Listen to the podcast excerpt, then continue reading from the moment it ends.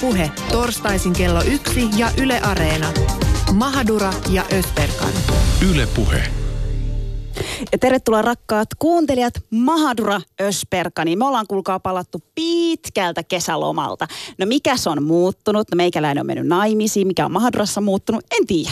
Se selviää. Ei varmaan mikään. Jos... Ei mikään. Ei mikään. Äh, Mutta tänään rakkaat kuuntelijat me puhutaan häistä ja rakkaudesta. Tässä aluksi me vähän fiilistellään äh, meikäläisen häitä ja päästään, ja minä pääsen siis itse hieman avautumaan niistä ja puhutaan häistä ylipäänsä. Mutta ennen kaikkea tässä lähetyksessä puhutaan rakkaudesta ja yritetään selvittää, että mistä siinä on oikeasti kyse. Miksi se on joskus niin vaikeaa? Kokevatko kaikki olevansa rakkauden arvoisia? Entä mitä eroa on rakastumisella ja rakkaudella? Studiossa meillä on vieraana kulttuurituottaja, transaktivisti Mira Eskelinen sekä valmistuva seksuaalikasvattaja ja seksiblokkaaja Kaisa Merelä. Ja päästetään meidän vieraat hetken päästä ääneen. Lähetyksen aikana kuullaan myös puhelinhaastattelu, jonka me teimme valtiotieteiden tohtorin, kouluttajan sekä kirjoittajan Keiju Vihreäsalon kanssa, joka on tutkinut siis nimenomaan rakkautta. Mutta nyt... Hengästyitkö? No en. Ensimmäinen juonto mitä? Kolmeen kuukauteen? Ota, ota mä juon vettä tässä välissä. ihan, siis ihan aluksi mun pitää nyt antaa sulle palautetta. Mistä? No, jotenkin tuntuu siltä, että, että koko maailma tietää, että susta on tullut nyt rouva.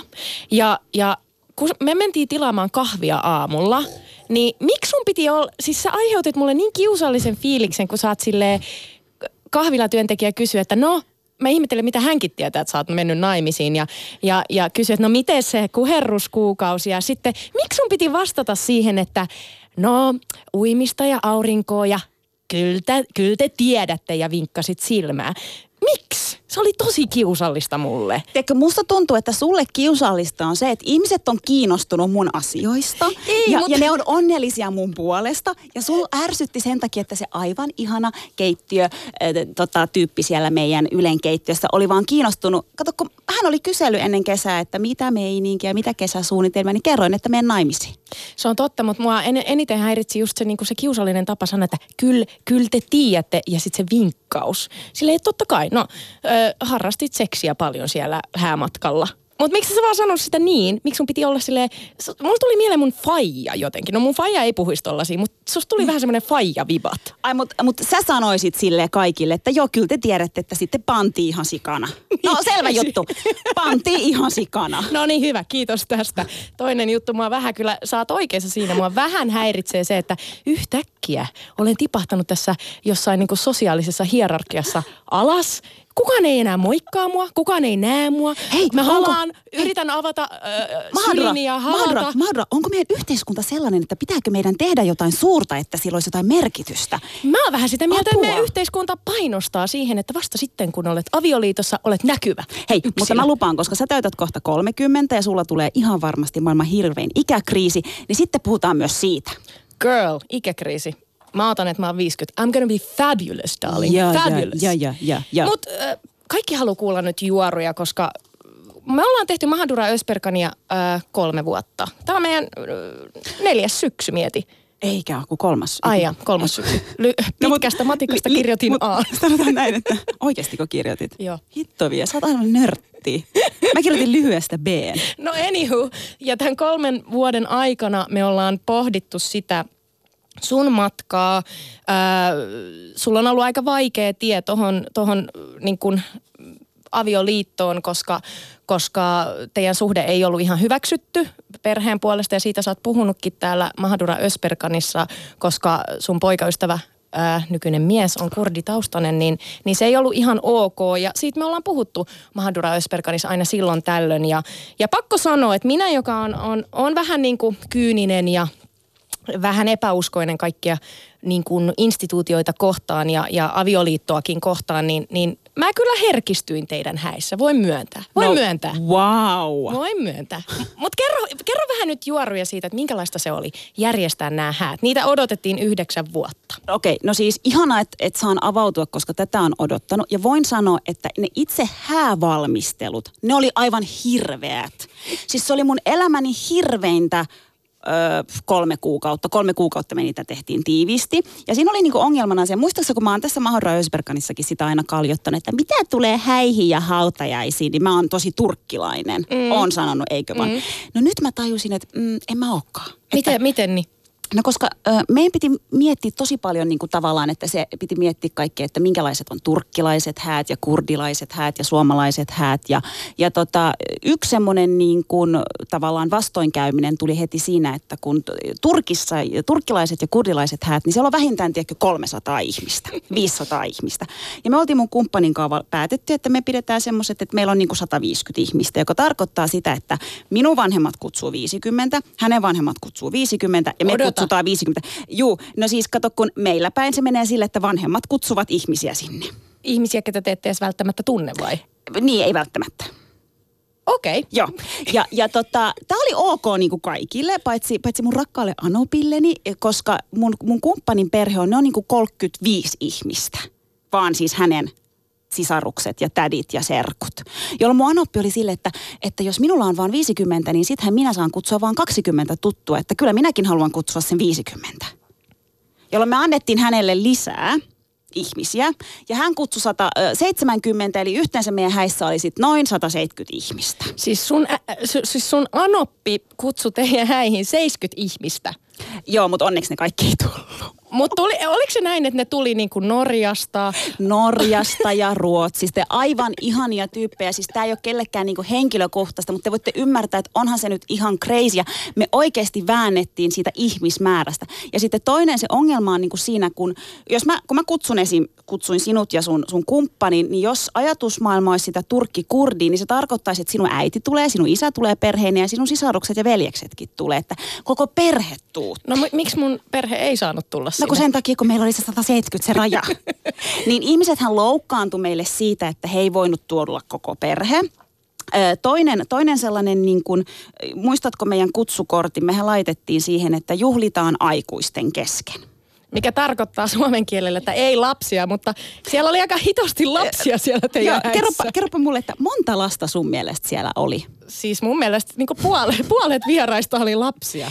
Siis mä, mä olin niin varautunut henkisesti siihen, että siellä on 25 lasta, kun kutsukortista luki, että juhlimme aikuisten kesken. Mutta siis mun kumppanillahan on niin kuin serkkuja ja, ja sisarusten lapsia, niin se oli niin kuin ok, mutta 25 lasta, mutta sekin nyt meni, että ei ollut maailman loppu loppu, ei, ei hätää siis. Mutta sitten yksi semmoinen, siinähän luki se ilmoittautumispäivä, muistatko? Se oli joskus kesäkuun alussa. Arva kuinka moni soitti silloin kesäkuun alussa ja ilmoitti tulevansa häihin? Öö, ei kukaan. Yksi. Siis yksi, yksi minun, me, niin kuin meidän perhetuttu, minun vanhempien puolta perhetuttu. No joo, varmasti ihmiset oli ilmoittanut mun kumppani äidille ja, ja sitten niin kuin mun vanhemmille, mutta siinä luki minä ja mun kumppani ja meidän puhelinnumerot, niin minä sain yhden puhelun sinä päivänä. Mutta kuuntele, paras oli tämä, että mehän niin kuin soiteltiin ihmisten perään, että hei, hei tota, että et, ootko tulossa häihin? Joo, joo, joo, joo, totta kai mä tuun. No, ja mutta, koko suku tulee mukaan myös. No, mutta kun et sä ilmoittanut. No, mutta kyllä te tiedätte, että mä tuun. No, mistä minä voin tietää, tuletko vai etkö? Siis viikko ennen häitä me soitettiin vielä niin kuin viimeisen kerran ihmisille ja varmistettiin näin, niin vielä siinä kohtaa mä muistan, että yksi, yksi tämmöinen vanhempi rouva oli sanonut mun, tota, mun kumppanille, että no joo, katso, mä en tiedä, että lähdetäänkö, lähdetäänkö matkalle, mutta jos ei lähetä, niin sit tullaan. Jos, jos. No tiedät, että elämässä tapahtuu paljon asioita. Ja, ja tavallaan se, että... Mm, meillä oli tosi tärkeää siellä häissä, tiedätkö, nostaa sitä niin kuin, ö, turkkilaisia häätapoja, kurdilaisia häätapoja, suomalaisia häätapoja. Niin meillä oli niin kuin, aika tiukka aikataulu ja tarkka aikataulu, niin mehän jouduttiin varmistamaan myös kaikilta, että tulettehan ajoissa, että kutsussa lukee 17.30, niin siihenkin moni, no joo, kato kun mulla on sitten toi juttu ja tämä juttu. Se oli aivan hirveetä. Se oli mahtava. Siellä oli kyllä vähän semmoista kaauksen tuntua juuri ennen vihkimistä. Ja muistan, kun mä ajattelin, että se kohtaaminen, kun mä tapaan sut äh, häämekossa, niin sit mä jotenkin purskahdan itkuun. Niin sä vaan huusit mulle, tuu nyt äkkiä sieltä, kohta meidät vihitään. Mä olin silleen, okei, okay, okei, okay, no niin äkkiä Hei, sisään vaan. Mutta sä oot onnekas, sä sait kutsun vi- vi- vihkiäisiin, kaikki ei saanut. Se on totta. Mutta itse häistä, pakko sanoa äh, sen verran, että on ollut monissa häissä, äh, mutta nämä olivat yhdet kiinnostavimmat, missä mä oon koskaan ollut. Ja vaikka olen buddhalainen ja yritän olla niin, että, että raha ja materia ei kiinnosta, mutta kun mä näin, että sun päälle heitettiin seteleitä, niin joku minussa heräsi. Ja mä ajattelin, koska ne lapset juoksi niiden seteleiden perässä siellä lattialla, niin mä ajattelin, että onkohan se ok? Joku rahahimo iski, että mun teki mieli syöksyä sinne lattialle. Siis juman kekka, että sä meinasit viedä mun rahat, vai kun ne lapset vei jo ne, niin sit vielä, että sä meinasit viedä ne. No kun se oli, se, oli, se, se vaikutti taivaalta hetken ajan. Se vaikutti tosi, mutta miksi ne heitti sun päälle rahaa? Sitä mä en tiedä. No siis se, se rahajuttu, se on oikeasti niin kuin, mä, mulla on kanssa itsellä vähän sille hassu suhtautuminen siihen, koska mä en nyt tiedä, että pitäisikö niin kuin itkeä vai nauraa vai miten siihen pitäisi suhtautua. Mutta siinä on niin kuin jotenkin ideana se, että kyllähän niin kuin suomalaisissa häissäkin heitetään riisi ja sokeri vai mitä? Joo, mutta riisi, Riisi on vähän halvempaa. Ei, ei mutta siis, mut siinähän on aina niin kuin tavallaan, siinä on joku tarkoitus. Niin rahassa sitten taas meillä niin kuin jotenkin ajatella, että heitetäänpä nyt rahat hääparin, niin kuin, äh, ja se on oikeasti silleen, että se pistetään ikään kuin... Niin kuin tota, siis se on sade, sade. se on rahasade. siis rahasade. Että tavallaan, että niillä olisi hyvä ja taloudellisesti hyvä elämä ja tiedätkö, vähän semmoista niinku onnea ja näin Se on semmoinen symboli, koska eikä mä ajattelin, että onko tämä joku osto, morsiamin ostojuttu. Sitten mulla oli vähän epämukava olo, mutta jos se on joku tommonen, että toivomme teille hyvää ja vakaata elämää. Tämä se on. No, Tämä se on. Mitä muita havaintoja sä teet? Kun mä tiedän, että sä oot semmoinen utelias, niin sä oot varmaan kattonut siellä kaikkea No siellä oli semmoinen outo juttu, että hääkakun avaaminen oli, oli erikoista, että, että se ei tapahtunut ihan niin perinteisesti, että, että no niin, nyt, nyt tulkaa kaikki kuvaamaan, nyt, nyt korkkaamme kakun, vaan siis äh, sinun sulhasesi piti jotenkin niin kuin siis vieraat jotenkin tanssi kakkulapio, vai mikä se nimi on, kakkulapio? Ka- Niitä kakku, veits, veitsilapio. Kakku, kakku veitsen kanssa sulhasen edessä ja sitten sun, sun sulhanen heilutteli setelinippua siinäkin kohtaa. Ja sitten se kakkulapio kiersi eri vieraille, ne tanssi ja tanssi jotenkin viettelevästi. Ja mä oon silleen, Hei, what's nyt... going on? No mutta mä kerron sulle, mutta nyt sä jäit kiinni. Sä et ole selkeästikään kuunnellut, kun siellä on kuule juonnettu. Koska siinä sanottiin, että nyt seuraavaksi on ohjelmanumero, joka on sulhasen äh, niin kuin tavallaan perinteiden mukainen. Eli kurdilaisissa häissä, tämä ei ole turkkilainen juttu, tämä on niin kuin kurdilainen juttu. Siis en yhtään väheksy, mun mielestä oli tosi kiva. Sulhasen sisko tanssii semmoisen kakkutanssin. Aa. Ja myös vaikka jos on niinku serkkuja, niin, tota, niin tanssitaan se kakkutanssi. Ja sitten siinä on idea niin kuin taas vähän semmoinen, tiedätkö, niin huumori, että, että hän vähän kiusaa sitä sulhasta, että no niin, mulla on tämä veitsi, että anna vähän massia, niin saat veitsen takas. Eli sen piti tavallaan ostaa, eli sun sen piti ostaa, tai siis juu, miehen juu, piti ostaa ja se. Väh, vähän niin kuin, mutta se oli hauska, mun, mun kumppanihan sanoi ennen sitä, että ei hitto, että, tiedätkö, että hänellä on kaikki käteiset loppu, että mitä me nyt tehdään. Niin muistaakseni hän pisti mun pikkuveljen menen pankkiautomaattiin nostamaan rahaa, että hänellä on antaa rahaa siinä kohtaan, koska hänellä oli rahat loppu, kun hänkin oli vähän heitellyt niitä ympäriinsä. Mutta se oli, se oli tosi hauska, hauska jotenkin yksityiskohta ja, ja joo, voit olla oikeassa, että mulla meni ohi toi juontamisjuttu, mutta ymmärrät varmaan, että Mahadura oli booliastialla aika paljon myöskin. Yksi juttu pakko sanoa. Kreditit anna mulle siitä. Sä sanoit, että siellä on semmoinen juttu, että häälahjat annetaan kultana morsiusparille. Ö, olenko oikeassa, että minä olin yksi ainoista, joka kullitti sinut siinä juhlassa, laitto ranteeseesi kultakorun, jota mä metsästin kynsin ja hampain, ja yksi oli anoppisi. Yksi oli anoppini ja sitten äitini oli kullittanut ja sinä kullitit. Ja sitten mulla oli tota, mun, mun sedältä, mun setä, joka menehtyi, niin hänen kullat oli mulla koko sen illan aikana. Ja se vähän niin kuin symboloi sitä, että mä halusin, että hän on niin kuin läsnä siinä mun kanssa. Mutta, se oli kaunista. Joo, otan nyt sit itselle siitä kreditit. Kiitos. Min, minäkin saan jotenkin olla mukana tässä hääasiassa nyt tänään. Hmm. Hei, tänään puhutaan rakkaudesta.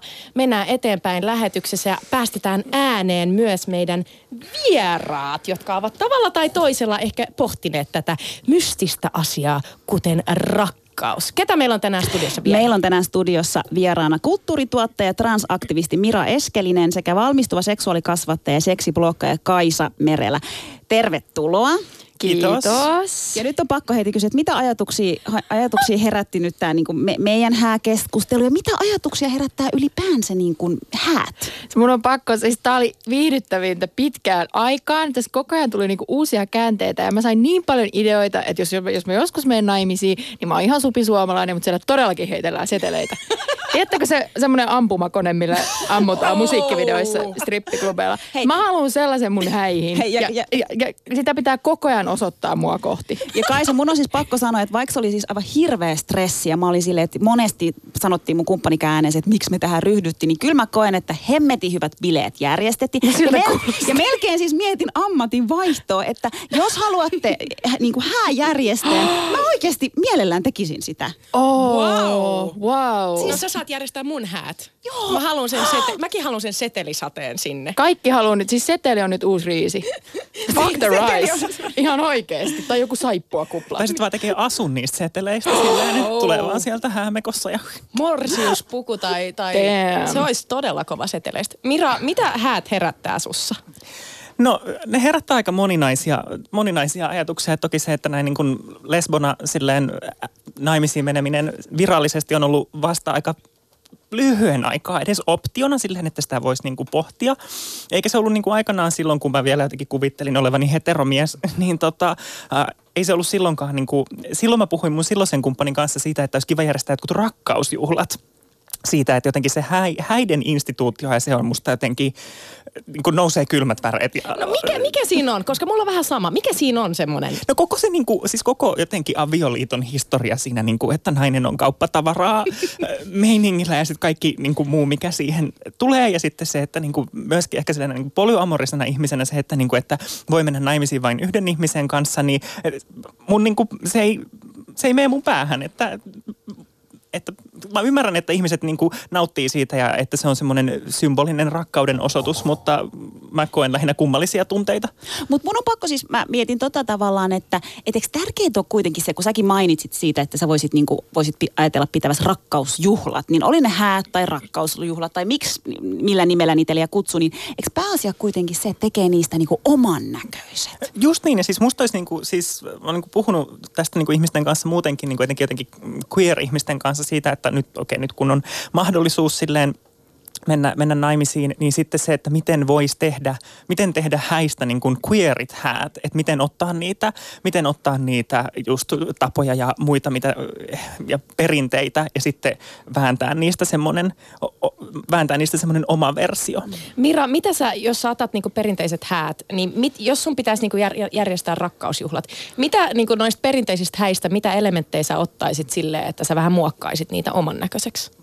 No ensinnäkin tietysti kaikki tämmöinen, että, että, että joku vanhempi saattaa, jotenkin se, että isä saattaa niin kuin alttarille on musta niin kuin heti semmoinen, että no thanks, että niin kuin vaikka joku silleen, että sit voisi tulla vaikka joku silleen ystäväporukan kanssa niin. siihen, että tä- tässä nyt, tässä nyt tullaan silleen jotenkin ilon kautta, eikä sille, että tässä nyt niin kuin puhtoinen tyttäreni, niin kuin ottakaa siitä kauppatavarana, niin sen nyt ainakin niin kuin muuttaisi siitä. Ja muutenkin niin kuin kaikki semmoinen niin kuin pukeutumiskoodisto, että sillähän olisi ihan tosi ihana leikkiä siitä, siinä. Ja, niin kuin, ja toki se, että edelleenkin se, että, että, että naimisiin, naimisiinkin saa mennä vaan niin kuin miehet, ja, miehet ja naiset, että ihan niin kuin esimerkiksi, että miten sitten, jos menisi, niin kuin pitäisi rakkausjuhlat äh, mun sukupuolisen kumppanin kanssa, niin Mun on- miten, miten sitä sitten toisi siihen mm. mukaan ja rikkoisi kaikkia niitä binäärin, binäärin ikäviä laatikoita? Kuulostaa hyvältä. Mitkä on hei tota, semmoiset niinku oudoimmat kokemukset tai rituaalit, mitä te olette niinku nähnyt häissä tai, tai kokenut tai kuullut? No musta tuntuu, että mä oon varmaan ollut tosi niinku perinteissä häissä vaan. Semmosissa, niinku, että, että sulhasen, eikö toi morsian isä vie alttarille ja sitten leikataan kakkuja polkastaan ja katsotaan, että kuka on nyt se pomo ja Et musta tuntuu, että mä oon tosi suomalaisissa, mutta mua on kyllä etoa noin suomalaisetkin perin. Just niin kuin sanoit, että noin niin kaikki, niin kuin, että mistä ne on tullut ja miksi ne on olemassa, niin mua jotenkin etoo ne. Ja sitten toi rakkausjuhla oli mun mielestä ihana, mä oon kanssa miettinyt sitä. Mutta sitten siinä mulla herää taas se, että eikö häiden idea just se, miksi niitä valmistellaan niin kauan ja miksi ne on niin iso juttu ja miksi ihmiset ottaa vapaata töistä, että ne pääsee sinne ne menee kampaajalle ja ne menee suihkurusketukseen. Niin eikö se kaikki liity siihen, että nyt nämä kaksi ihmistä laittaa niin kuin lakipapereihin nimet, että me olemme nyt toistemme koko loppuelämän. Koska sitten jos se olisi vaan rakkausjuhla, niin mulla, musta herää semmoinen konservatiivi, että saanko mä järjestää rakkausjuhlaa, jos mä en sotke siihen niin kuin tämmöistä lakiprosessia. Että on, onko se niin kuin validi juhla-aihe, jos se ei ole vakavaa? Toi on kiinnostava pointti. Mä oon itse pohtinut kans tätä. Ähm, mä oon jotenkin, nuorena mä näin itseni hyvin niin kuin vahvasti sille morsiamena joku päivä. Että mä oon 20-vuotias ja mä menen naimisiin. No sitten no tiedätkö, kun sä oot kymmenen, niin sä ajattelet, että 20 on sille tosi vanha. Sitten kun mä täytin 20, mä oon silleen, way, way, way, en mä, en mä, en mä halua ehkä, ehkä. Ja, ja se on vaatinut tämän kymmenen vuoden prosessoinnin, että mä ylipäätään mietin, että mitä mä oikeasti oikeasti haluan. Onko se joku juttu, mitä vaan oletetaan, että sun pitää tehdä tietyssä iässä jonkun ihmisen kanssa – Öö, voisiko mä tehdä tuollaiset rakkausjuhlat, just jossa öö, vaikka kaverit saattaa sut alttarille tai, tai sun kaveri vihkii teidät. Tiedätkö, koska musta se on niin outoa, että, että joku tuntematon ihminen sanoo sulle, että nyt te olette sidottu toisillenne koko loppuelämän ajan. Mä ku- kuulen. Ei, mutta eihän kukaan nyt sellaista sano. Eihän kukaan nyt sano, että olette sidottu toisillenne. No jotain sen suuntaista siellä ehkä sanotaan. Siinä kysytään, että tahdotko sinä. Ja niin kuin tuossa mun mielestä päästään myös siihen rakastamisen ytimeen, mikä niin kuin eroaa rakastumisessa. Että mehän rakastutaan sen takia, että meissä vaan tapahtuu joku aivokemiallinen hormonisekoilu. Mutta sitten kun me rakastetaan, niin se on sitä, että mä päätän ja mä tahdon. Vaikka musta ei tuntuisi siltä, niin mähän mm. saatana rakastan. Mutta Susani, mitkä on semmoiset niin oudoimmat hääkokemukset ja rituaalit? Älä nyt niin kuin, ohita meidän häät, sieltä tuli aika monta, mutta mitä sä oot nähnyt tai kokenut tai kuullut? Ää, no siis mun mielestä se on vaan niin No okei, okay, mä sanon näin, että ilahduttavaa teidän häissä olisi se, että ihan niin kuin heti alussa se, se tiedättekö kun häissä voi olla se todella jäinen tunnelma, semmoinen niin kuin, että okei, okay, sut pistetään istuu tun, ehkä joidenkin tuntemattomien ihmisten kanssa. Mulla, mulle aina napsahtaa se rooli, että no kun sinä oot Susani niin sosiaalinen, niin pistetään sut tonne niin kuin serkkujen ja mummujen ja pappojen pöytään vähän heittää läpyskää. Ja se on mulle aina ihan hirveetä, niin kuin, koska mä koen painetta siitä, että nyt mun pitää aloittaa ne keskustelut. Ja yleensä se on niin kuin about jäistä ja kiusallista – siihen, siihen niin kuin häiden puoliväliin saakka. Mutta sitten kun sitä viiniä on virrannut ja näin poispäin, niin tiedätkö, sitten sit jengi niin kuin, sit, se, sit ne yleensä ne bileet lähtee ja sitten on tosi hyvät häät. Ää, mutta omienkin sukulaisteni kohdalla, niin yleensä se on aina silleen meidän kaikki sukulaiset, jotka on tullut Ruotsista ja muuta, niin sitten niitä pitää sieltä pusikosta käydä noutamassa. Ja, ja, ja se, se on vähän niin kuin tavallaan outoa mun mielestä, että miten näistä tulikin tällaiset ryppyjuhlat, kun pitäisi niin kuin juhlia rakkautta. Mutta teidän häissä – Mut sä olit pistänyt mut kiitos vaan johonkin seurueeseen, missä en hirveästi tuntenut ihmisiä, Jaamur. Äh, mutta koska siellä tanssittiin koko ajan, alusta saakka, ennen kuin kukaan oli edes ehtinyt ottaa yhtä hörppyä viinilasista, niin siellä tanssittiin kurditansseja ja turkkilaista tanssia ja siellä me vedettiin minä tuntemattomia ihmisiä kä- kädestä kiinni ja ihan hikiset kädet ja siellä vaan puristettiin niitä käsi yhteen ja tanssittiin tunteja ja tunteja. Se oli mahtavaa. Kahdeksan tuntia itse asiassa. Ja mun on kyllä pakko sanoa, että hitto sä tanssit niin kuin hyvin, mutta myös mitä tulee tuohon alkoholiin, niin mun on siis, mä mietin kyllä sitä, että alkoholi oli nyt tässä meidän häissä vähän niin kuin se pelastus. Mä tarkoitan sitä, koska tota, mua jännitti tosi paljon, tiedätkö, että nyt mä pistän niin kuin tavallaan turkkilaistaustaset ja kurditaustaset samaan paikkaan. Ollaan sodittu, tiedätkö, sata vuotta ja historia ei ole mikään kaunis. Mä jännitin sitä tosi paljon. Mutta alkoholin voimalla kuule hetken aikaa oli murheet ja kaikki pois mielestä.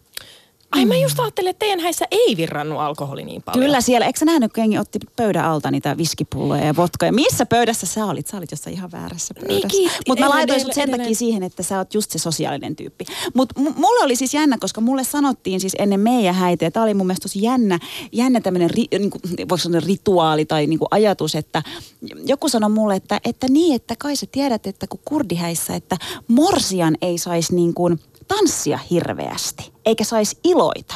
Aa. Joo, ja mä sanoin sille, että hitto vie, että yhdeksän vuotta mä oon odottanut, niin mitä sä luulet, että mä istun vai? Tämä oli niin kuin tosi outo, että periaatteessa morsiamen pitäisi näyttää, kun hän ei saisi hulluna näyttää sitä onnellisuutta ja haluttaan lähteä pois, tiedättekö? No mutta sä, sä olit onnellinen, sä tanssit, sul hiki lens. Mä jouduin, välillä mä katsoin, että kohta toi nainen pyörtyy tonne ja kuskasin sulle vettäkin, kun mä katsoin, että kohta se, kohta se tippuu tonne.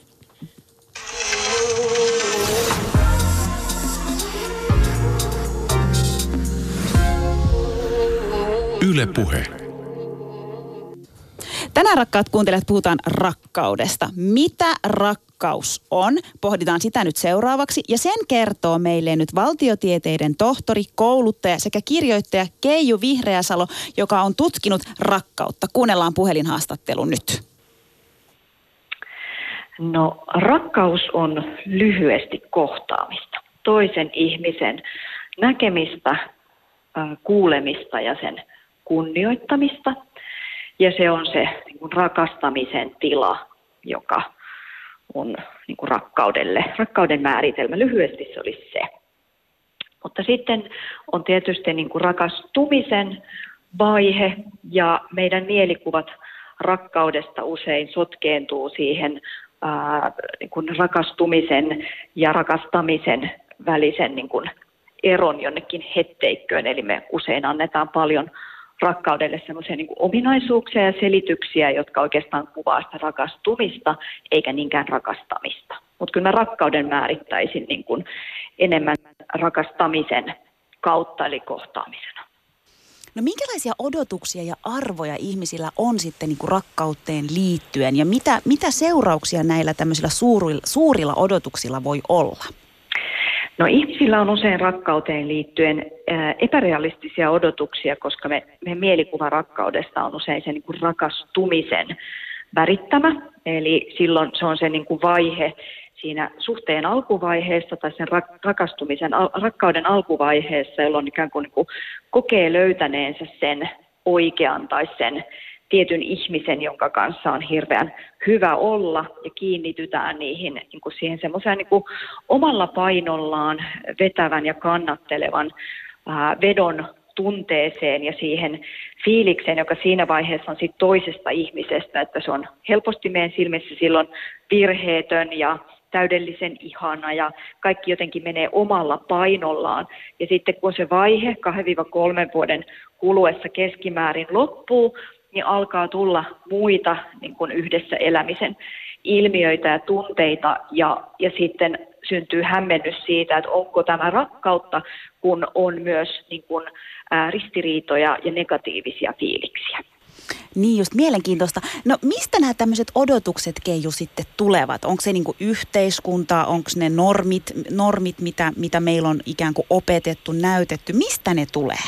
No ehkä tällä hetkellä niin kuin voimakkaimmin vaikuttaa erilaiset Hollywood-leffat ja, ja, ja semmoiset niin kuin, ähm, rakkaus, suuret rakkaustarinat, joista usein kerrotaan vaan sen niin rakastumisen vaihe. Ja tietysti on niin, että, että meillä ihmisillä on aika paljon tekemistä sen suhteen, että miten hyviä me ollaan sietämään omia tunteitamme, että me ollaan aika hanakoita pakenemaan negatiivisia fiiliksiä ja etitään niin kuin tilanteita ja ihmisiä, joissa meillä olisi koko ajan hyvä olla. Niin siinä olisi ehkä niin kuin kaksi semmoista paikkaa, jotka ohjaa sitä, sitä tota, että mitä, mitä me rakkaudelta kuvitellaan, että se meille voisi antaa. Toi on mun mielestä niin mielenkiintoista tavallaan toi, että, että niin kuin oppia erottelemaan rakastumisen ja rakkauden ero. Ja siitä me puhutaan, puhutaan vielä tänään enemmänkin. Mutta viimeiseksi kysymyksessä mä haluan vielä, miten sä kiteyttäisit sen, että kun kuitenkin tämä suuri ihmeellinen asia kuin rakkaus, välillä se on todella vaikea. Mistä Keiju tämä johtuu? No se johtuu siitä, että ihan, ihan tosi yksinkertaista itse asiassa. Toisen ihmisen kohtaaminen on aina vaikeaa. Et me ihmiset eletään aina kahden semmoisen niin kuin toisilleen vastakkaisen tarpeen välillä. Toinen niistä tarpeista on se, että me kaivataan kipeästi yhteyttä, nähdyksi ja kuulluksi tulemista ja sitä, että, että joku vaan niin kuin, että me saadaan olla jonkun kanssa me. Mutta sen vastapuolena meillä on aina tarve olla yksilö, että me ollaan ikään kuin, niin kuin omistamattomia että et, et niin kuin kukaan ei halua tulla va- täydellisesti valloitetuksi eikä, eikä kenenkään kontrolloimaksi. Ja ää, nämä on toisilleen vastakkaisia tarpeita ja niiden yhteensovittaminen rakkaudessa vaatii tosi paljon ää, niin kuin sisäistä työtä ja, ja, ja sen toisen tarpeiden sekä sen vapauden tarpeen että yhteyden kaipuun näkemistä ja ymmärtämistä ja armollisuutta sille, että kukaan meistä ei pysty täydellisesti niitä toteuttamaan missään suhteessa, että se on ikään kuin aina semmoinen liike, jossa me haetaan sitä tasapainoista yhteyttä ja, ja sitä, että me saadaan olla toistemme rakastamina myös vapaita.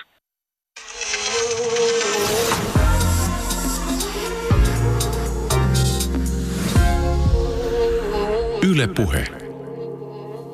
Ja siinä kuultiin valtiotieteiden, valtiotieteiden tohtori, kouluttaja sekä kirjoittaja Keiju Vihreäsalon haastattelu. Ja tänään rakkaat kuulijat puhutaan siis rakkaudesta. Ja studiossa meillä on vieraana kulttuurituottaja, transaktivisti Mira Eskelinen sekä valmistuva seksuaalikasvattaja ja seksiblokkaaja Kaisa Merelä. Mennään heti syvään päätyyn. Mira ja Kaisa, mitä rakkaus on teidän mielestänne? Resonoiko edellinen asiantuntijahaastattelu? Resonoi tosi, tosi vahvasti. Erityisesti mä rakastin sitä termiä, rakastin termiä omistamaton. Jotenkin siinä, on, siinä niin kuin vapaudessa on mun mielestä se, se rakkauden ydin siinä, että sä saat olla oma itsesi toisen ihmisen kanssa, se toinen ihminen saa olla oma itsensä ja se ei tarkoita todellakaan sitä, että asiat olisivat jotenkin mutkattomia tai konfliktittomia, vaan se, että sitten siinä rakkaudessa äh, niin kuin voidaan kasvaa yhdessä ja muuttua yhdessä. Et jotenkin, siis mulle, mulle esimerkiksi siis äh, niin kuin about kaunein asia, mitä mun kumppani on koskaan sanonut mulle, on se, se oli hyvin meidän suhteen alkuvaiheessa, mutta hän totesi, että hei, älä pelkää, me ei koskaan kasveta yhdeksi organismiksi. Et siinä, oli, siinä tuli niin selkeästi se, että, että me voidaan rakastaa toisiamme tosi intensiivisesti, mutta pysyä itsenäisinä, koska siihen niin kuin itsenäiseen ihmiseen mä oon rakastunut. Ja muutenkin sen rakkaus on semmoista, mulle semmoista tosi vahvaa yhteyttä. Eikä se ole mitenkään rajoittunut mihinkään niin kuin romanttisiin suhteisiin, vaan että mä rakastan mun ystä, ystäviä. Että se on niin kuin, kyse on semmoisesta jostain ehkä vähän kehno termi, mutta semmoista sielun kumppanuudesta ja semmoisesta yhteydestä, jota sä vaan koet toiseen, että vitsi, että jotenkin meillä klikkaa nyt niin monella tasolla ja niin kun oli se sitten seksuaalista tai romanttista tai platonista, niin se on ihan paras asia maailmassa. Mm. Kaisa. No mä ehkä nyt on kipuillut sitten tuon rakkaus, tai niinku toi, kaikki mitä toi asiantuntija tuossa haastattelussa sanoi, kaikki mitä sä sanoit, niin toihan niinku resonoi siis tosi kovaa, että no tollastahan se rakkaus on, mutta mä oon ehkä nyt viime aikoina miettinyt rakkautta niinku siitä näkökulmasta, että miksi se on jää, miksi tämmöinen jäänne on niinku evoluutiosta jäänyt. Että jos oikeasti meidän niinku, niinku, tarkoitus on vaan niinku, no oikeastaan enää ei ole, mutta periaatteessa me ollaan rakennuttu sillä, että, että suku jatkuu ja näin ja ihmiset ei kuole, nythän me ollaan ylikansoitettu, mutta okei. Okay. niin, niin, tota, niin miksi tuommoinen on jäänyt ja mikä se niinku pointti tavalla on ja miksi se sattuu niin paljon ja mitä hyvää siitä on, että se sattuu niin paljon? Ja se, niin toi on ehkä se, mitä mä oon pohtinut. Ja mä oon ehkä tullut niissä tuloksissa siihen, ö, tai siinä mun pohdinnassa siihen tulokseen. Mä en tiedä, onko mä ikinä kokeillut sitä, niin kuin, tai kokenut sitä rakastamista, mikä alkaa sen kahden ja kolmen vuoden jälkeen, kun mun suhteet on aina about siinä kahden vuoden koilla niin kuin katkenneet. Niin e, en sitten tiedä, että onko siitä, että sitten ollaan huomattu, että ei olekaan ehkä toisille hyviä kumppaneita, vai onko se, että sitten on tullut se paniikki, että, että apua, ei, ei tämä enää ole rakkautta. Että kiva tälle jälkeenpäin miettiä, että onko nyt joku elämä kumppani mennyt ohi sen takia, että aivokemi ja loppu. Mutta tota niin, niin mä oon sitten ehkä ajatellut sitä niin, että se rakastumisvaihe on sitä niin kuin aivokemiallista sekoilua ja sitä hormoniryöpsähtelyä. Ja koska mä oon niin, kuin niin romantikko ihminen ja mä niin kuin helposti ajattelen, että mun jotenkin kaikki tunteet ja ajatukset on jotain korkeamman voiman johdatusta ja nyt mun sydän sanoo näin, niin näin kuuluu. Niin sit musta on myös se pragmaattinen puoli, joka sanoo, että ei Kaisa, toi oli vaan oksitosiinia. Että jos mä en sitä tekisi, niin mä olisin ihan niin kuin all over the place ja mä en pystyisi olemaan yrittäjä, mä en pystyisi olemaan mitään, koska mä koko ajan juoksisin varakkauden perässä.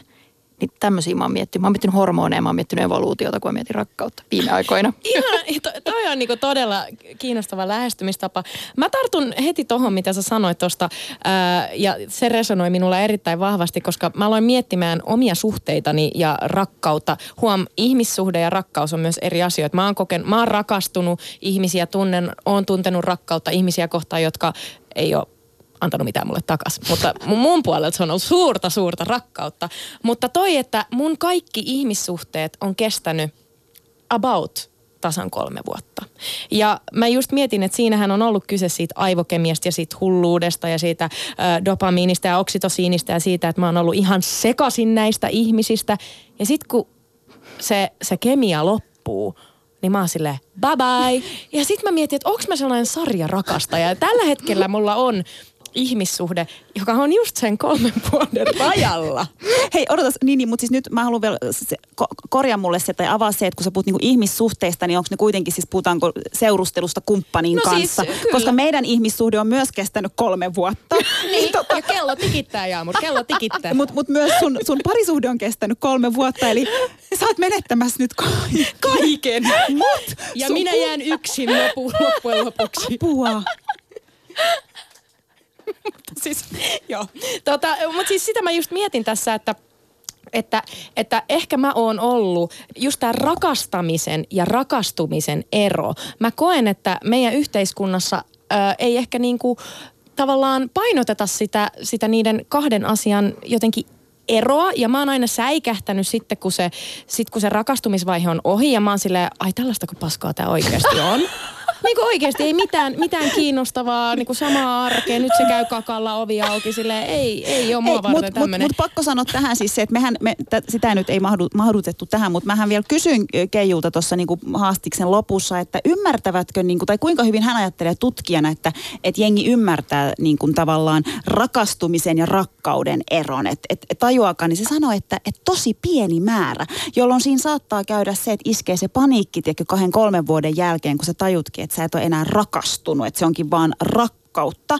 Mutta hän myös sanoi, että, että vaikka se rakastuminen loppuu hetkeksi tai, tai siihen tulee tavallaan joku stoppi, niin eihän se rakkaus pääty. Että älkää niinku säikähtä. Vai mitä mieltä olette siitä, että mitä sitten jos joku nyt, kakka, mäkin kakkaan sulla ovi auki. Sä niin, rakastat mua silti.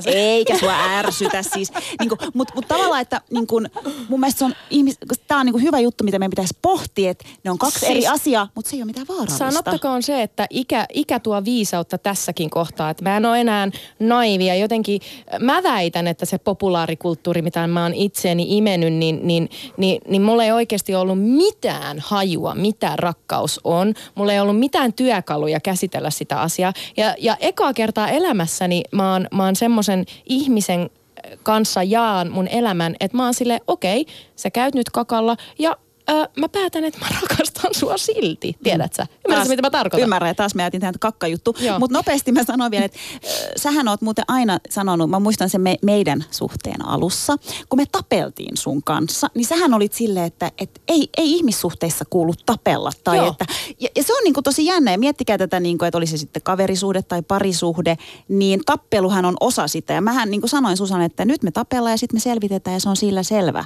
Mä olin pakkaamassa joka tappelun jälkeen kamat ja lähtemässä ja sama toistuu myös ihmissuhteista. Mira oli nostamassa sormea ylös. Mitä sulla tuli mieleen? Niin siis justiinsa tästä, että jos tästä tämmöisestä kolmen vuoden kolme, että kun suhde, suhde saavuttaa kolmen vuoden iän ja sitten rakastuminen muuttuu ja sitten Susani pakkaa kammat, niin tota, joka kerta. Joka kerta. Niin, mutta onhan siinä myöskin se, että eihän, eihän näissä just näissä Hollywood-narratiiveissa tai muussa, eihän, eihän me puhuta siitä muutoksesta. Että ihmiset on muutoksessa koko ajan se, että, että kun rakastuu johonkin ihmiseen alkuvaiheessa, että sä oot silleen, että tämä ihminen on täydellinen, mutta sitten se menee ja muuttuu koska ihmiset nyt muuttuu. Niin kuin etenkin jos on pidempi suhde, kolme vuotta tai seitsemän vuotta tai mikä tahansa niin kuin aikamäärä lyhyemmässäkin ajassa ehtii niin kuin muuttua. Ja sitten se, että miten miten siinä vaiheessa, koska se, jos sen niin kuin rakkauden toinen osapuoli muuttuu, niin sehän tarkoittaa, että se suhde muuttuu. Ja se tarkoittaa se, että se tarvii, se tarvii jotenkin niin kuin noteerata ja mahdollisesti kommunikoida. Ja sitten katsoa, että kas, koska sit, sit, niin kuin kasvetaanko me yhdessä samaan suuntaan vai eri suuntiin vai mitä tässä nyt tapahtuu. Mutta se, että se muutos on, se on välttämätöntä ja se tapahtuu joka tapauksessa, mutta se, että sitten kun jossain Hollywood-leffassa se on vaan just niin, niin kuin tuossakin haastiksessa hyvin sanottiin, että, että se on vaan se rakastumisen vaihe näytetään siinä ja sitten kaikki on täydellistä ja leffa loppuu ja kreditsit rullaa. siis mä, mä nyökyttän, mä mossaan täällä, kun mä nyökyttän, kun mä katson sua. Siis joo, ja mun mielestä noin niin Hollywood-leffat, vaikka ne on ihania, niitä on ihana katsoa, niitä on ihana itkeä, niin ne on ihan, niin kuin, ne on todella toksisia. Koska sitten me jotenkin luullaan täällä, kun me eletään meidän elämää. Kyllä mäkin välillä saan itteni kiinni siitä, että mä yritän tehdä mun elämästäni jotenkin leffaa, koska mä luulen, että se on se tapa, miten rakastetaan. Tai että mä yritän tehdä niitä Grandchestereita ja saada niitä Grandchestereita jotenkin niin, että se, raka, että se rakkaus olisi semmoista sekoilua. Ja tuossa mitä sä sanoit, että ihmiset muuttuu, niin mä oon esimerkiksi semmoinen ihminen, että joka aamu kun mä herään, niin kyllä mä koen olevan niin kuin eri, kun mä olin ei. totta kai. niin, niin totta kai, että miten muutenkaan. Niin, niin, niin tota, just se, että, että se pari, tavallaan, että musta tuntuu, että ihmiset jotenkin menee suhteeseen silleen, että aluksi tutustutaan koko ajan siellä, no mitä sä tykkäät ja minkälainen sä oot ja mitkä sun fantasiat sängyssä ja no mitä, sitten aah nyt mä tunnen ton. Sitten mennään 15 vuotta eteenpäin silleen la la la la. Mutta että mitä jos sen tutustumisen tekisi just vaikka, niin no ei nyt ehkä joka päivä tämmöisten kanssa, ketkä muuttuu joka päivä, mutta että ottaisi joku että en mä tiedä mikä olisi hyvä aikaväli, mutta teillä hyvä aikaväli ja sitten hei tutustuaanko uudestaan? Hei, kertokaa mulle, okei nyt jos puhutaan rakastamisen ja rakastumisen erosta, niin minkälaisia te olette niin rakastuneen? Mi, niin kuin kertokaa joku niin kuin, oudoin asia, mitä te teette, tai mi, mitä te teette niin kuin rakastuneena? Jaamur, mä tiedän, että sä oot aika, aika, aika tommonen intensiivinen tyyppi, niin mitä mä teen rakastuneena. Niin, no, mitä sä siis, valmis tekemään sen toisen ihmisen? En mä tiedä, mä odotin yhdeksän vuotta, mitä sä haluat vielä. niin, mutta siinä rakastumisvaihe, nyt te rakastatte toisen. Mutta silloin kun sä olet niinku raka... Tai äh, se voi kun... olla joku muukin tyyppi. ei kun kyse on tämä, puhutaan tässä, puhutaan, pysytään nyt tässä yhdessä, yhdessä, yhdessä ja samassa. Mutta siis äh, silloin kun mä olin siis todella todella huumassa ja jotenkin todella todella ehkä jopa riippuvainen, eli se oli sitä aika alkuvaihetta, että varmaan puhuttiin sitä niin kuin kaksi, kolme eka, eka vuotta, niin mä muistan, että kun mä opiskelin Torniossa, niin tota, oliko nyt siis tämän mun kumppanin synttärit vai mitkä lie, mutta oli pitkiä koulupäiviä, niin mä muistan, että kerran mä lähdin 12 tuntia junalla Torniasta Turkuun yhden päivän takia, että mä voisin sen yhden päivän viettää sen ihmisen kanssa. Ja sitten seuraavana päivänä taas mä lähdin takas 12 tuntia, silloin oli pidemmät junat. En tiedä, että onko klisee, mutta sen yhden päivän takia, tiedätkö. Ja nyt, vaikka mä kuin häntä rakastan, niin ei se mua tapa, jos mä näen parin päivää. tai pari viikkoa. Ne pari viikkoa, en mä, en mä, ei sitä sentään. Mira ja Kaisa, mitä, mitä teillä? Mitä te olette? Mikä on Ville, pistäkää vähän paremmaksi se on vähän, no niin, toikin on vähän silleen, että nyt kun, siis kyllähän mä nyt on sekoilu rakkauden takia ja en mä niinku tiedä, että räkkä, jääkö ne, niinku jotenkin, jääkö ne niinku mun muistoiksi, että mä voisin tälleen niitä jakaa, mutta ehkä semmoinen tuorein, mitä mä nyt muistan. Niin äh, heitin tavarani tielle, juoksin paljaan jaloin autotien yli, avasin liikkeessä olevan auton ö, kuskin paikan etuoven, hyppäsin kuskin syliin ja, ja, ja, ja halasin. Ja auto jäi poikittain siihen tielle ja me itkimme ja autot kerääntyivät meidän taaksemme ja alkoivat tööttämään. Ja mun peppu, mä olin siis sen sylissä, niin mun peppu osui siihen tööttiin, niin se töötti oli koko ajan päällä silleen tööö. Siis toi on jostain elokuvasta. Nyt sä kerrot niin, jonkun Nimenomaan. elokuvan. My life is a movie. Nämä, nämä on näitä haitallisia normeja, Nämä on just näitä. Fuck, fuck you notebook. Mulla tuli joku Bridget Jones. no, tai se. Sinkkuelämä, I don't know. Niin. Mira, mikä on villeintä, mitä sä oot tehnyt? Mulla jotenkin tulee yhtäkkiä sellainen että onko mä jotenkin hirveän jotenkin laimea tässä, mutta ei, sille, että mä en ole syöksynyt sille autoon. Siis, Kaisan story jälkeen mulla on kaikki niin, laimet, koska meidän perseet ei, ei siis, ole osunut mihinkään niin mutta mä, niin, mä, mä, siis, mä jaan ton saman, niin kuin, mitä sä Jaamur sanoit just tosta, että niin kuin matkustaa 12 tuntia tai silleen, että että niin kuin, ää, tai että, että mä olisin, että hei, että, että mä, mä oon jossain reissussa, että hei, että mä maksan sulle lentolipun, mulla ei ole rahaa, mutta ihan sama mä maksan sulle lentolipun, tuu tänne mun kanssa muutamaksi päiväksi tyyppisesti, että vaan, vaan haluaa jotenkin, on semmoinen tarve. Mutta mulla, niin kuin, mulla se, mitä mä yleensä teen, kun mä rakastun johonkin, mä vaan itken. Niin kuin, se on mulle se merkki, koska siis, siis niin kuin edelleen siis esimerkiksi mun kumppanin kohdalla siis, että mä, säännöllisesti mä itken sen takia, että se on olemassa. Ja mä oon niin, niin kuin jotenkin Joo. silleen onnellinen siitä, että, että meidän tiet on kohdannut. Että se on mulle semmoinen merkki, että jos joku, jonkun ihmisen olemassaolo saa mut itkemään, niin, niin kuin sit ollaan syvässä päädyssä niin sanotusti. Oo, Oo. onpa jotenkin Joo. ihania storeja. No, mulle tuli mieleen vaan, että yksi päivä niin kävin ostamassa. Tämä on hyvä, kun sä naurat itse jo sille jutulle, mitä sä kerrot. No koska to, noihin töötti- ja itkutarinoihin verrattuna, niin tämä ei ole hirveän niin kuin... Mutta tämä ei ole myöskään kilpailu, että kuka pistää no ei, paremmaksi. Mutta ei tietenkään, mutta siis meillä oli ollut intohimoinen tappelu tämän, tämän yhden tyypin kanssa ää, ja siis kumppanini kanssa ja, ja mä yleensä siinä rakastumisvaiheessa mä, niinku, mä, mä niinku tappelen tosi paljon, koska mä oon silleen, ei, en halua sinua, haluan sinut ja olemmeko me oikeita, emme ole. Ja sitten se on sellaista niinku oho ja todella raskasta. Ja sitten hän meni tekemään 14 tunnin työvuoroja. Mä olin silleen, okei, se jäi se juttu tappelumaan, se mun on pakko tehdä jotain romanttista, mutta mä en ole ihan varma, että mistä se niinku tykkää. Että mikä on se juttu. Niin sitten mä menin sukkakauppaan ja ostin sille sukkia ja vein ne sinne työpaikalle. Ja joo, se oli siinä. Se oli siinä. Se Wait. Oli... Oliko toi villein? se oli. Se oli. Siis saanko mä kysyä, että miksi sä päädyit just sukkiin? Ne oli mukavan värisiä ja mä menin paniikkiin. siis I love you, mutta nyt mun on pakko sanoa, että mä odotin jotain, tiedätkö, silleen mind blowing, että sä oot tehnyt jotain. Sä su- tilasit 10 000 ruusua sen no. offiselle. Hei, mä hain siis, sukkia. Mut, mut koskettavaa. No koskettavaa. No siis oli, todella. Ja sukat, persoonallista. Sukat me käytetään, niin ne niinku, kulutamme jalkoja, me ajattelemme, miten, niin kuin, että näillä se voi sukat kävellä. ja, sukat ja alkkarit, niitä ei ole koskaan liikaa. Sun kumppanille ei Ehkä enemmän olisi ostanut vaikka ne alkkarit, mutta...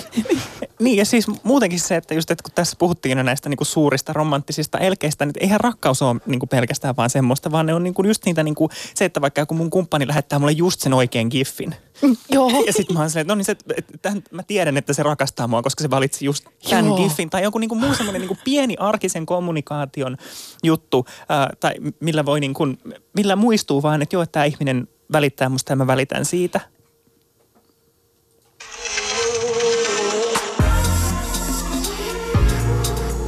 Maailma paranee puhumalla. Yle Puhe. Ja sitä me tosiaan tehdään. Puhutaan ja parannetaan maailmaa. Tänään pohditaan siis rakkautta. Ja puhutaan nyt seuraavaksi siitä, että onko, tai minkälaisia ryppyjä on, on rakkaudessa ja miksi se rakkaus tuntuu välillä niin vaikealta. Ja mitkä, mitkä on ehkä ne suurimmat asiat, haasteet rakkauselämässä, mitä te olette kokenut tai mitä te olette kuullut. Studiossa siis meillä vieraana kulttuurituottaja, transaktivisti Mira Eskelinen sekä valmistuva seksuaalikasvattaja ja seksiblokkaaja Kaisa Merelä. Äsken puhuttiin rakastumisesta, nyt hypätään siihen rakastamiseen, joka on kaikkea muuta kuin sitä, niitä tööttejä ja hulluutta. Se voi olla ihan niinkin pieniä arkisia juttuja kuin se oikea giffi oikeassa ajassa. Mutta ennen kuin, ennen kuin puhutaan niistä rypyistä rakkaudesta, niin, niin puhutaan näistä normeista. Siitä, että meillä kaikilla on jonkunnäköisiä odotuksia siitä, että mitä se rakkaus on, mihin sen pitää johtaa, ää, pitääkö sen johtaa ihmissuhteeseen, pitääkö sen johtaa naimisiin menoa, mihin sen pitää ikään kuin johtaa. Niin mitä te sanoisitte, minkälaisia odotuksia teillä on ollut ja mistä ne odotukset on ehkä johtunut? Aa, no taas päästään varmaan noihin elokuviin. En mä tiedä, musta tuntuu just, että lapsena aina ajattelin, että no niin, että vähän niin kuin ehkä mitä vanhemmat, että vanhemmat oli mennyt naimisiin ja tehnyt meidät, mut ja mun sisko ja sen jälkeen oli pysynyt yhdessä. Niin senhän mallin mä oon tavallaan niin sisäistänyt, että, aa, että noin se elämä sitten menee, että sitten mä jossain vaiheessa tapaan miehen ja perustan perheen. Mutta kyllä sitten tälle aikuisena on totta kai niin kuin laittanut vähän uusiksi ja myllännyt ja kyseenalaistanut ja miettinyt, mutta musta tuntuu, että silti mä, mä oon ehkä sisältä tosi perinteinen ihminen. Että kyllä mä niin kuin haluaisin niin kuin löytää yhden ihmisen ja haluaisin niin kuin sen yhden ihmisen kanssa tehdä sitä niin kuin elämää. Mutta sitten toisaalta mulla on myös kokemus esimerkiksi avoimesta suhteesta, että mä oon niin kuin sitäkin kolunnut ja miettinyt, että voisiko niin kuin rakkaus just olla vapaata ja voisiko sen ydin olla siinä, että ei, ei rajoiteta yhtään toista ja ollaan niin kuin näin. Mira? No, äh, mulla on varmaan ehkä niinku semmoinen niinku normi, mitä on itse pitänyt silleen käsitellä, on just se, että jotenkin semmoisen niinku, rakkauden ja seksin semmoinen yhteen, yhteen naittaminen, sallittakoon, sallittakoon termi, niin tota, et, et sitä on niinku pitänyt purkaa silleen toki myös niinku polyamorian, polyamorian kautta sitä, että, että seksi ei automaattisesti tarkoita niinku rakkautta tai rakkaus ei automaattisesti tarkoita seksiä ja niinku rakkaus ei tarkoita myöskään niinku välttämättä seksuaalista eksklusiivisuutta, vaan että ne on, niinku, ne on eri asioita ja niin kuin joillekin ihmisille, niin kuin, joillekin ihmisille se niin kuin on semmoinen, että hei, että, että mä rakastan tätä ihmistä, mä haluan harrastaa seksiä vaan sen kanssa, mutta niin kuin siinä saattaa olla niin kuin muitakin. Ja niin kuin, tai että voi rakastaa, ja myös se, että voi rakastaa useampaa ihmistä, niin kuin myös romanttisessa mielessä, ei vaan sille, että mulla on niin kuin, että rakastaa yhtä ihmistä romanttisesti ja sitten on kanssa ystäviä, vaan että niin kuin myös se romanttinen rakkaus voi olla semmoista kuin rakkaus ystäviä kohtaan, että niitä voi olla niin kuin useanlaisia rakkauksia niin kuin samanaikaisesti, että tähän ei niin kuin näy silleen niin kuin missään, että sitä on pitänyt pois oppia tosi paljon semmoisesta niin kuin, äh, jostain eksklusiivisuuden ajatuksista ja siitä, että myöskin, että siitä, että asiat, että asioita ei tarvitsisi kommunikoida, erityisesti niitä niin kuin muutoksia ja haluja ja muuta, vaan että mennään niin kuin sillä autopilotilla, koska niin elokuvissakin menee, niin mennään mekin ja sitten törmätään seinään. Mun täytyy sanoa, että just toi, mulle on ollut niinku, ne mun normit, mitä, no oikeastaan mulla ei ole periaatteessa normeja, koska no yhteiskunnat tietty asettaa jotain odotuksia, että tälleen sun elämä menee. Sä synnyt, sä kasvat, sä opiskelet, sä menet töihin, sitten tulee se kumppani ja sitten bla bla bla, tulee lapset ja näin poispäin. Mutta mun äitihän on ollut naimisissa kolme kertaa, joten, joten mun äiti on aina ollut silleen, mene ja rakasta ja on vapaa ja, ja semmoisen kasvatuksen mä oon ikään kuin saanut, mutta jotenkin se omistaminen, se omistaminen on mua, mistä lähetyksen alussakin vähän mainittiin, niin se on häirinnyt mua, koska kun me synnytään, niin, niin me opitaan heti se, että minun pallo, minun isäni, minun kotini ja minun kumppanini. Ja se on ollut mulle tosi vaikeaa se, että, että, että mulla on omakin elämä, mä haluan olla ja tuntea olevani vapaa. Ja, ja se, mitä mä koen, niin kun haas, jos puhutaan niin kun haasteista ja rypystä rakkaudesta, niin aika monesti se omistamisen halu ö, on, on tullut siihen niin kuin ikään kuin vastaan, että, että kumppani on ajatellut, että mä en rakasta häntä siksi, koska haluan lähteä vaikka kolmeksi kuukaudeksi ää, opiskelemaan toiseen maahan tai mä en rakasta häntä, koska mä en halua mennä naimisiin tai jotain tollasta. Tämmöisiä keskusteluja mä oon käynyt. Mutta eikö toi ole tavallaan toi just hyvä, mitä mun mielestä Mira sanoi jotenkin tuossa alussa, se niin kuin, että ö, suhteessa siis ihmisethän me, niin kasvetaan ja se suhde ikään kuin kasvaa, niin tossahan kaikki toi, että päätetään lähteä tai halutaan kokeilla jotain, niin eikö se ole tavallaan se kasvuprosessi ihmisenä tai suhteessa ja sitten tavallaan punnitaan sitä, että no kestääkö se, suhde sen, se mitä se ihminen haluaa tehdä? Kuinka moni teistä on, ö, on tota, ää, niin kuin esittänyt mykkäkouluun ja, ja tehnyt oikein selväksi sen kumppanille, että nyt joku vituttaa, en voi sanoa sitä ääneen, mutta odotan, että se kysyy se kumppani, että kulta mikä sul on, johon sä voit vastata, ei mikään. Kuinka moni on tehnyt sitä? No on, joo. Kaikki, kaikki on tehnyt sitä. Joo. Tuossa on ehkä vähän sille, että niinku, vaikka mä oon niinku, koen olevan tosi tiedostava ihminen, todella keskusteleva, haluan aina niinku perinpohjin selvittää kaikki asiat ja mä oon niinku se ihminen, joka aina avaa ne, niin kyllä mä silti syyllistyn. Niin, ja mä teen sitä joka päivä. Ja, ja sit mä yritän aina paasata, että kommunikaatio, kommunikaatio on parisuhteen. Ja, sit, joo, ja, ja, ja sit, rakkauden. sä, ja sit sä saat itses kiinni siitä, mitä sä teet. Kyllä, koska se on niin sisäänrakennettu se, että Joo. et ei ikään kuin voi sanoa, ei voi niinku kommunikoida toiselle ihmiselle, mitä mä haluan, mitkä on mun tarpeet ja näin poispäin. Sitten yksi päivä mä olin silleen, fuck it, mä sanon vaan, mä haluan lapsi, mä haluan naimisiin. Mä pudotin sen pommin niin kuin ikään kuin siihen, koska mä oletin, että mun kumppani on silleen, ai jaa, okei, sä et rakasta mua, no niin sit me varmaan erotaan. Sitten se vaan sanoo sen jälkeen, että aha, okei, selvä. Ja se Sitä- meni ihan hyvin. Ja se meni ihan okosti. Siis mä haluan jotenkin palata tuohon vähän aikaisempaan, missä puhuit siitä tappelemisesta, että, että miten, miten sä niinku tappelet ja mitä, mitä sen jälkeen tapahtuu. Niin minkälaisia, koska mä oon niinku sen oppinut yhdeksän vuoden aikana, siis aika monta asiaa, mutta myös sen, että kriisit, tappelut, kanssakäymiset, ne kuuluu siihen suhteeseen ja ne pitää sen ikään kuin sä tunnet olevas niin kuin elossa, kun, kun teillä on vähän niin kuin, öö, ehkä niin kuin tota kanssakäymisen. Minkälaisia tappelijoita te olette? Tai tappeletteko? Kuuluuko tappelusuhteeseen? Mira ei ole sunkaan samaa mieltä nyt. Siis mä jotenkin omassa, omalla kohdalla niin kuin vierastan, vierastan sitä. Mun on pitänyt opetella niin kuin, tappelemaan, koska mä olin aikanaan ihan hirveän niin kuin, silleen, välttelin konflikteja niin kuin loppuun, loppuun asti ja sitten syyllistyin samalla tähän näin, että et, et pidän mykkäkoulua tai silleen, että, että jotenkin asetan kumppanin siihen tilanteeseen, että sen pitää tehdä kaikki se emotionaalinen duuni, että se kiskoo musta ulos sen, että mikä mua nyt tällä kertaa niin kuin raastaa, kun mä voisin vaan niin kuin avata suun. Ja onneksi mä oon niin kuin, ainakin omasta mielestäni kehittynyt siinä hieman paremmaksi tässä niin kuin, niin kuin vuosien varrella, mutta mun mielestä se niin kuin tappelu on niin kuin terminä jotenkin mä vierastan sitä, että, että mulla on niin kuin tässä esimerkiksi niin kuin mun nykyisen kumppanin kanssa, kun me alettiin niin kuin seurustelemaan, niin siinä oli tosi paljon, niin kuin, sieltä tuli niin kuin, niin kuin tämmöisiä konfliktitilanteita tai erilaisia, kun piti sovittaa sitä, että missä me niin kuin mennään ja miten me ajatellaan suhteista ja niin kuin, miten niin kuin temperamentit menee yhteen ja muuta. Ja sitten mä olin niin kuin siinä alkuvaiheessa, mä olin aina joka niin kuin kerta, kun tuli se niin kuin konfliktitilanne, niin mä olin se, että okei, ehkä loppukohan tämä, nyt mokasinkohan mä nyt tän näin ja niin kuin, näin. Mutta sitten nyt on, niin kuin sit mä ajattelin sitä, sitä kautta, että se ei ole niin kuin tappelua, vaan me ollaan samalla puolella. Et se, ja niin kuin sitten niin kuin jotenkin me ruvettiin kutsumaan meidän suhdetta puhumaan siitä niin kuin meidän kissanpentunamme, jota pitää hoivata ja joskus se kissanpentu niin kuin kusee sänkyyn tai jotain muuta vastaavaa. Mutta silti kuitenkin, että sitä niin kuin, no niin, ehkä se mun pointti on tässä, että niin kuin mä suhtaudun siihen, että ollaan samalla puolella. Ja sitä niin kuin, se- on joskus ihan hyvä sanoa ääneen siinä niin kuin, niin kuin kunnon tappelu tai niin kuin konfliktitilanne päällä, että hei, että me tässä nyt niin kuin, me ollaan samalla puolella tässä, että me halutaan kuitenkin niin kuin toivon mukaan molemmat säilyttää tämä suhde ja kasvattaa tätä eteenpäin, vaikka nyt olisikin tässä tilanteessa hankalaa.